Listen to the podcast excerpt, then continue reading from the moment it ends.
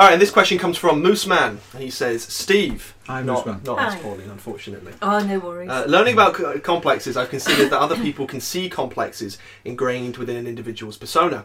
I personally have not developed how to see complexes so keenly. What has caused your development in spotting complexes? Ooh, um, I think a forensic attitude of mind uh, mixed with a scientific one. If you put those two together, they kind of amplify one another very efficiently. And observation is absolutely everything. Um, knowing what to look for, not being put off by somebody's persona, that's really important. Uh, all the time looking behind that because personas are usually crafted um, at least to the point where they can distract you. That is their intention. It's they're supposed really to reduce social tension between people so they can get on with a conversation. So if you just look at the persona, you're not really going to pick them up. You need to attend at all times to what's going on in the background, and most people give them away actually verbally, which is perhaps not what they would expect. Um, but complexes can slip in in the middle of a conversation and literally cut and paste themselves in, and then you see there's a pattern emerging. So that's one of the best ways is to actually listen to what people say properly and not to be distracted visually by how they present or any other accoutrements of their persona, including the way that they dress, their manner of walking, but what they say will pick up an awful lot of complexes and particularly those that they themselves are unaware of. So that would be the first thing. Definitely listen to what people say, and then as you move on, uh, develop your observational powers and your capacity to parallel process. By which I mean you're observing the other person and the information that you're receiving through your senses across the whole bandwidth of them, but you're also noting your own response on the inside because your unconscious will be reacting to its perceptions of them, including their complexes. And if you're aware of your own reactions simultaneously, that's to say, parallel processing, with respect to your communication with another person, you can definitely pick up things quickly. So I I would say that as a starting point. Hmm. It reminds me of when um, we, we first met and we started doing therapeutic things together. I remember we'd be on the phone or whatever, or, or over Zoom, and you'd be like, "Oh, what's what's going on?" And I'd say something, and then you'd be like, "That's not what you mean, is it?" Something, some Yeah. kind of nonsense would come out. One of the things I've noticed is when talking to say a patient, when someone comes in and says, "I feel like I can't be helped," or "I feel like everyone else is like this," or Yeah. "X couldn't have really been that bad because of X, Y, Z. Yeah. because one of the things obviously you taught me was what complexes will do is they'll talk through somebody, Yeah. bounce it off of you, and look for confirmation. Absolutely. And then you're absolutely trapped, Yeah. taken out. Yeah. It's like that's something to bear in mind as well when talking to somebody else. It's like, is it truly what they believe, or is it as if they've got a sub circuit, if you like, Yeah. that runs in the background, Yeah, spouting out yeah. nonsense? Yeah. Yeah, they do look for confirmation bias, um, and they will set you up so you do that and you don't realise you've done it. And in that sense, it's a little bit like a submarine and its periscope. It, you can see it emerging, if you like, metaphorically from beneath the waves, has a little peek at you, it'll size you up and then decide to throw something at you in the form of a metaphorical torpedo. And if it hits home, you will confirm that the complex is active um, and has also confirmed its belief within ego consciousness of the person who is suffering from it. And they do this all the time. They're very, very manipulative. Complexes have access to the intelligence, the memory, the emotions, the life experience of the individual sufferer. So they're just as clever, if not more so. So could you use the the principle of by his or her libido ye shall know him with that? So- So, Absolutely. you, you take like a so moose man, you take your friend or something, you sit down two hours having a conversation. So what what are they going to talk about? Yeah. it's going to be directed by you know what their libido is interested in, and then at the heart of that, presumably, will be a complex, rather than the idea of sort Yeah. of the self, where you're meant to be going Yeah. in these Jungian terms. Yeah, um, you, you can pick up a person's character that way very quickly, can't you, Paul? You know, by the libido, what, what it's invested in. Um, oh, without a doubt. Yeah. Yes. Yeah, that, that's a very strong indicator, yeah, isn't it? yes, it is very, very much so. I mean, you, I, I guess you're probably thinking about people who have a tendency towards psychopathy and and, Yeah. and even Sociopathy and yes, the like, yeah. um, and uh, whilst it's an un- unpleasant subject, even paedophiles Yes, as well, indeed. because Yeah. um, I mean, you often use the expression about if you want to find, um, you know, a paedophile, well, you basically you locate children. Yeah. You- you and do. and they, they will be somewhere in the vicinity of those children. Yeah, or- in, indeed. Yes, Yeah, yeah the yeah. phrase I, I often use: if you want to catch a lion, That's right. go and stand Yes. with the zebra; they'll soon turn up. And it's the same Mm. with paedophiles. If you want to catch, in a forensic sense, a paedophile, it's really easy. Just go wherever the prey is. Yeah. They will turn up. They're already there. They'll be embedded into the ecology of their victims. They'll be there, yeah. and their their libido generally will flow in that direction. All of their interests are focused on the expression of that version of sexuality. Yeah. But libido isn't just sexuality, of course. No. It's, um, you'll find with artists that their libido goes into the creative process, but you can find out a lot by what they produce, what the libido drive is within, Yeah. and that libido essentially is the expression of instinct and the, the drive to completion, which you were mentioning just before, James. Mm. And complexes ride on the surface of libido. They form around it. They utilise the energy. So again, with the the idea of a paedophile, you'll find that their complexes will resolve into focus around that. In fact, the ones that we've uh, encountered were so much that way. You could, if you didn't know what they were, you could have found that out simply in a conversation to them, even if they were trying to hide it because you could see where the libido was going in terms of what their educational interests were. Uh, for example, uh, even where their art was going, uh, all of that, and then you'd get that surface structure impression, which is their complexes that suggest something beyond that.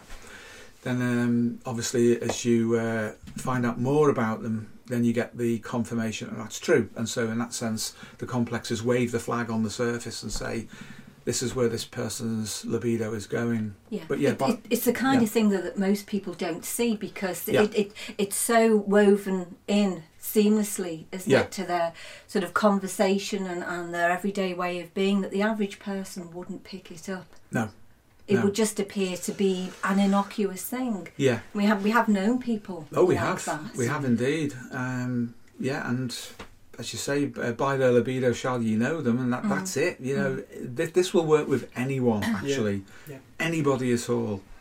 Um, it doesn't have to be in a, a malignant sense, as in No. paedophilia, but No. anybody. Well, it could even be Um, something like mental health. For yeah, example, yeah. if you think about psychiatry Yeah. and psychiatrists, they tend to be drawn to the profession maybe because either themselves or somebody else in, in their family or their wider context has mental health issues. Yeah. It's a similar sort of thing, but like Yeah. you say, a less malignant Yeah. uh, example. Yeah, absolutely. So yeah, it's very, very indicative. But you won't get any of this through the persona as such. Uh, if you're distracted by it, because as I say, the purpose of a persona is to distract and engage. It conceals, but it also engages and invites the other person to engage with that. So people don't give too much away about themselves, but they learn to get on, and that's a normal adaptive function. But the complexes will be active, will be embedded within the, the broader matrix of the persona, uh, and they will fire off at you in order to test whether you can see them, even if the sufferer themselves is not aware that it's happening. And this is the origin, for example, of the famous paraprax or Freudian slip, where uh, Mm. it's, a, it's a fairly obvious example where that occurs Mm. that somebody gives away something in the middle of what they say, or it might even be an action. Mm. And sometimes through humour, just to follow on from that. Yeah. And, and, and Freud's work on that as well. Yeah, yeah, jokes in a jokes relation. in the relationship to the, to the unconscious, unconscious, yeah. and and it's Yeah. I think with something like that, uh, like humour, it's actually more difficult to tackle because Yeah. you know people come back and just say, "Oh, I was just joking Just about joke, that." yeah. that's Yeah. right, and, and they're dismissive of it. But yeah, you do see a lot of things woven in through humour as well. you do. It can be a mild form of social aggression, you Yes. know, uh, depending on how it's used. Yeah, Yeah, interesting. Yeah, yeah, it's like, um, and I like the idea of being practical with this type of stuff as well. So Mm. we've talked about the Mm. personal myth a lot. I think ev- I would encourage everyone, if you're interested in depth psychology, to do this. To starting off, presumably because this is the environment you find yourself in, um, with your favourite YouTube personalities. I would say Yeah. to be like, first of all, who am I drawn to? That will, that will give away a lot of what your where your libido is going to. Yes. So your own complex is underneath that being potentially the Mm. personal myth. Then to reverse engineer it off of other people to be like, okay, why are they in this position doing X, Y, Z? Because that also then separates yourself from them too. Because that was I only speak about this type of thing because well, one I felt it in myself, and two, it's a hugely relevant thing with the people who sign up for a consultation, at least with myself, and I Mm. believe with you two as well. Yeah. Identification with those other people and thinking that someone might be wise or strong or on the right path when in fact it's just their personal myth underneath. But not even the personal myth, it's just the complex is clustered on top of it. Yeah. That would take your libido and be like, okay, you're doing this now, Yeah. you know? Yeah. So I'd, I'd encourage every, everybody to do that. It's a safe exercise to do as well. It is. And it puts It all this stuff into practice. You're like, ah, this works. Yes. That's really cool. Yeah, and of course, all Yeah. not all complexes are negative either. No, No, they're not. no. No, not, it's important all. to, to remember, isn't it? They're not all pathological. No, no, they're not. They're just basically the functional units of Mm. what Jung called the personal unconscious. Mm. So that they make up uh, active parts of our memory rather than passive parts. Um, in the sense that it's usually dealt with memory, in, say in academic psychology and in neuroscience. Uh, it's a dynamic form of memory, a unit which has a degree of autonomy from our normal consciousness. Um, and it can move around literally, and it can acquire new information, it can shed information, it can hook up with other experiences that we have. Um, and basically, it's the stuff of psychodynamics complexes. Uh, that's what you have to deal with in everyday life. And one of the modern variants on that is the cognitive schema of CBT, um, which is uh, a paucity by comparison with uh, Jung's model. It does not address the body or emotions in anything like the same way. Um, and we've never found it useful. In fact, it just gets in the way and, Mm. and diverts you away from real people and real experience. But enough of a rant about CBT.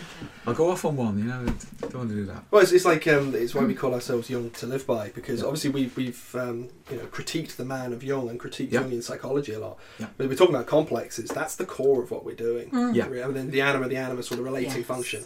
That's what you need at the core of the model, and you know everything else goes on top. But really, moment to moment, that's what you're working with. It It is. It's is. the stuff of everyday life, Yeah. isn't it? Whether you're working with it Yeah. clinically or it's just, you know, just something which happens in the context of your own life and you don't particularly analyse it. They're, they're there all the time, operating, aren't They they, are, at they are. various levels. So, yeah. It's a relatively safe way again to sort of begin working on yourself with some of those e- exercises. It's like, why am I doing what I'm doing? And the things that will be driving that will be, as you say, Polly, neither Mm. good nor bad. Yeah. But these little autonomous subroutines Yes. that you Yeah. go into pilot mode on. Yes. Yeah. If, Yeah. if, if you're a clinician, you do have to become forensic about it. You do.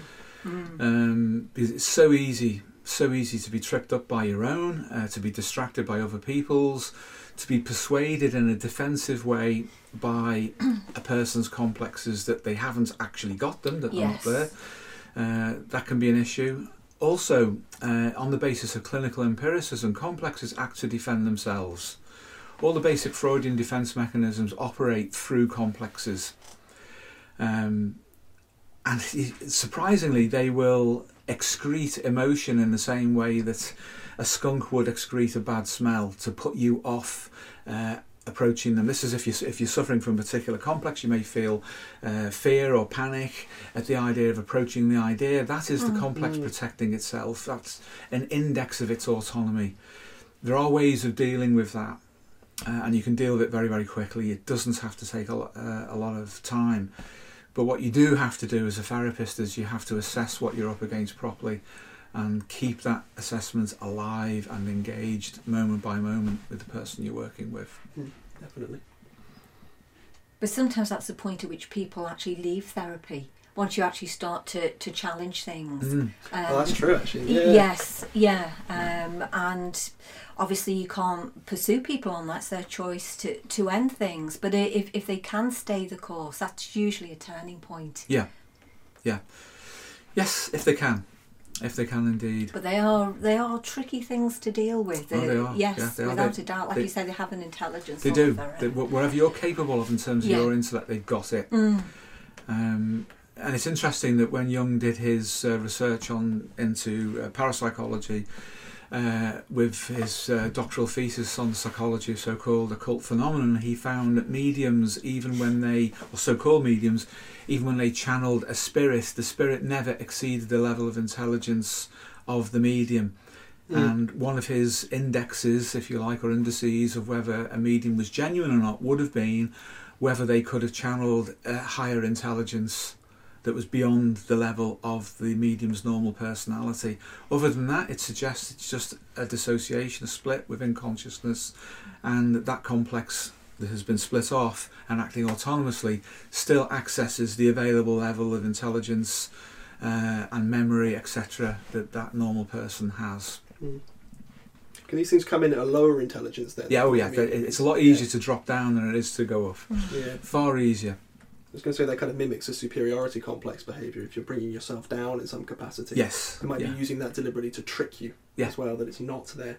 Yeah. It's complicated. Yeah. It really it does become a forensic game, It does doesn't very it? It, it so. does, it does, but you can negotiate with them uh, because there is a higher level organising principle that is interested in optimal health in people.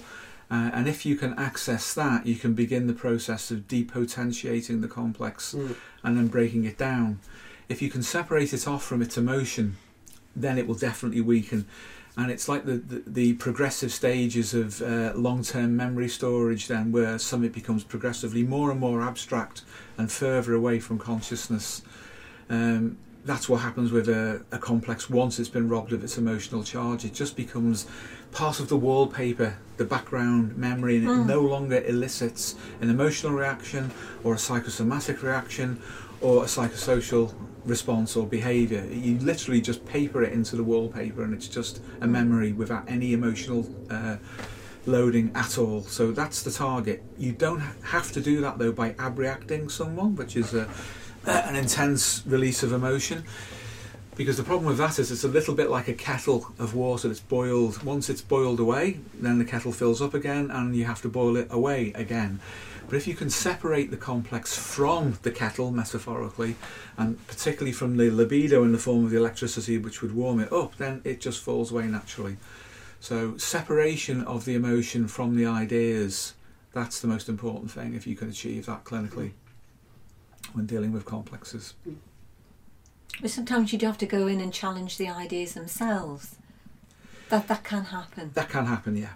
Or Yeah. create a counter complex. Yeah, as that's- well. that's another uh, approach, yeah. Yes, Yeah, it's you- another way of doing it, isn't it? Which is a kind of a almost a knight's move, really, by creating is. It is. something else um, to not necessarily oppose it, but something where that person's libido can go in a positive direction, Yeah. and and that can help to weaken. You can actually you can see that complexes too. happening actually through typology, which is an interesting little topic all on its own, whereby the psyche will actually produce the response that, that is necessary to deal with a complex by getting the person to express their inferior function. Mm. Um, that, that's a clinical observation, and it's worth discussing at some point. Mm. So I I guess you guys would say that the best way clinically to deal with stuff like this would be hypnosis. Yeah. And the best way by yourself, if you're going to do it by yourself, for self-development stuff, I guess would be self-hypnosis then. In that case, Yes. if you do it properly. if you do it properly, self hypnosis will give you all the information that you, all the skills that you need to build upon. It's so foundational. Um, and if anybody doubts that, they should read Henri Ellenberger's The Discovery of the Unconscious, which was published in 1970, which is an absolute landmark volume on the history of depth psychology. Mm. Thank you for watching this episode of Jung to Live By.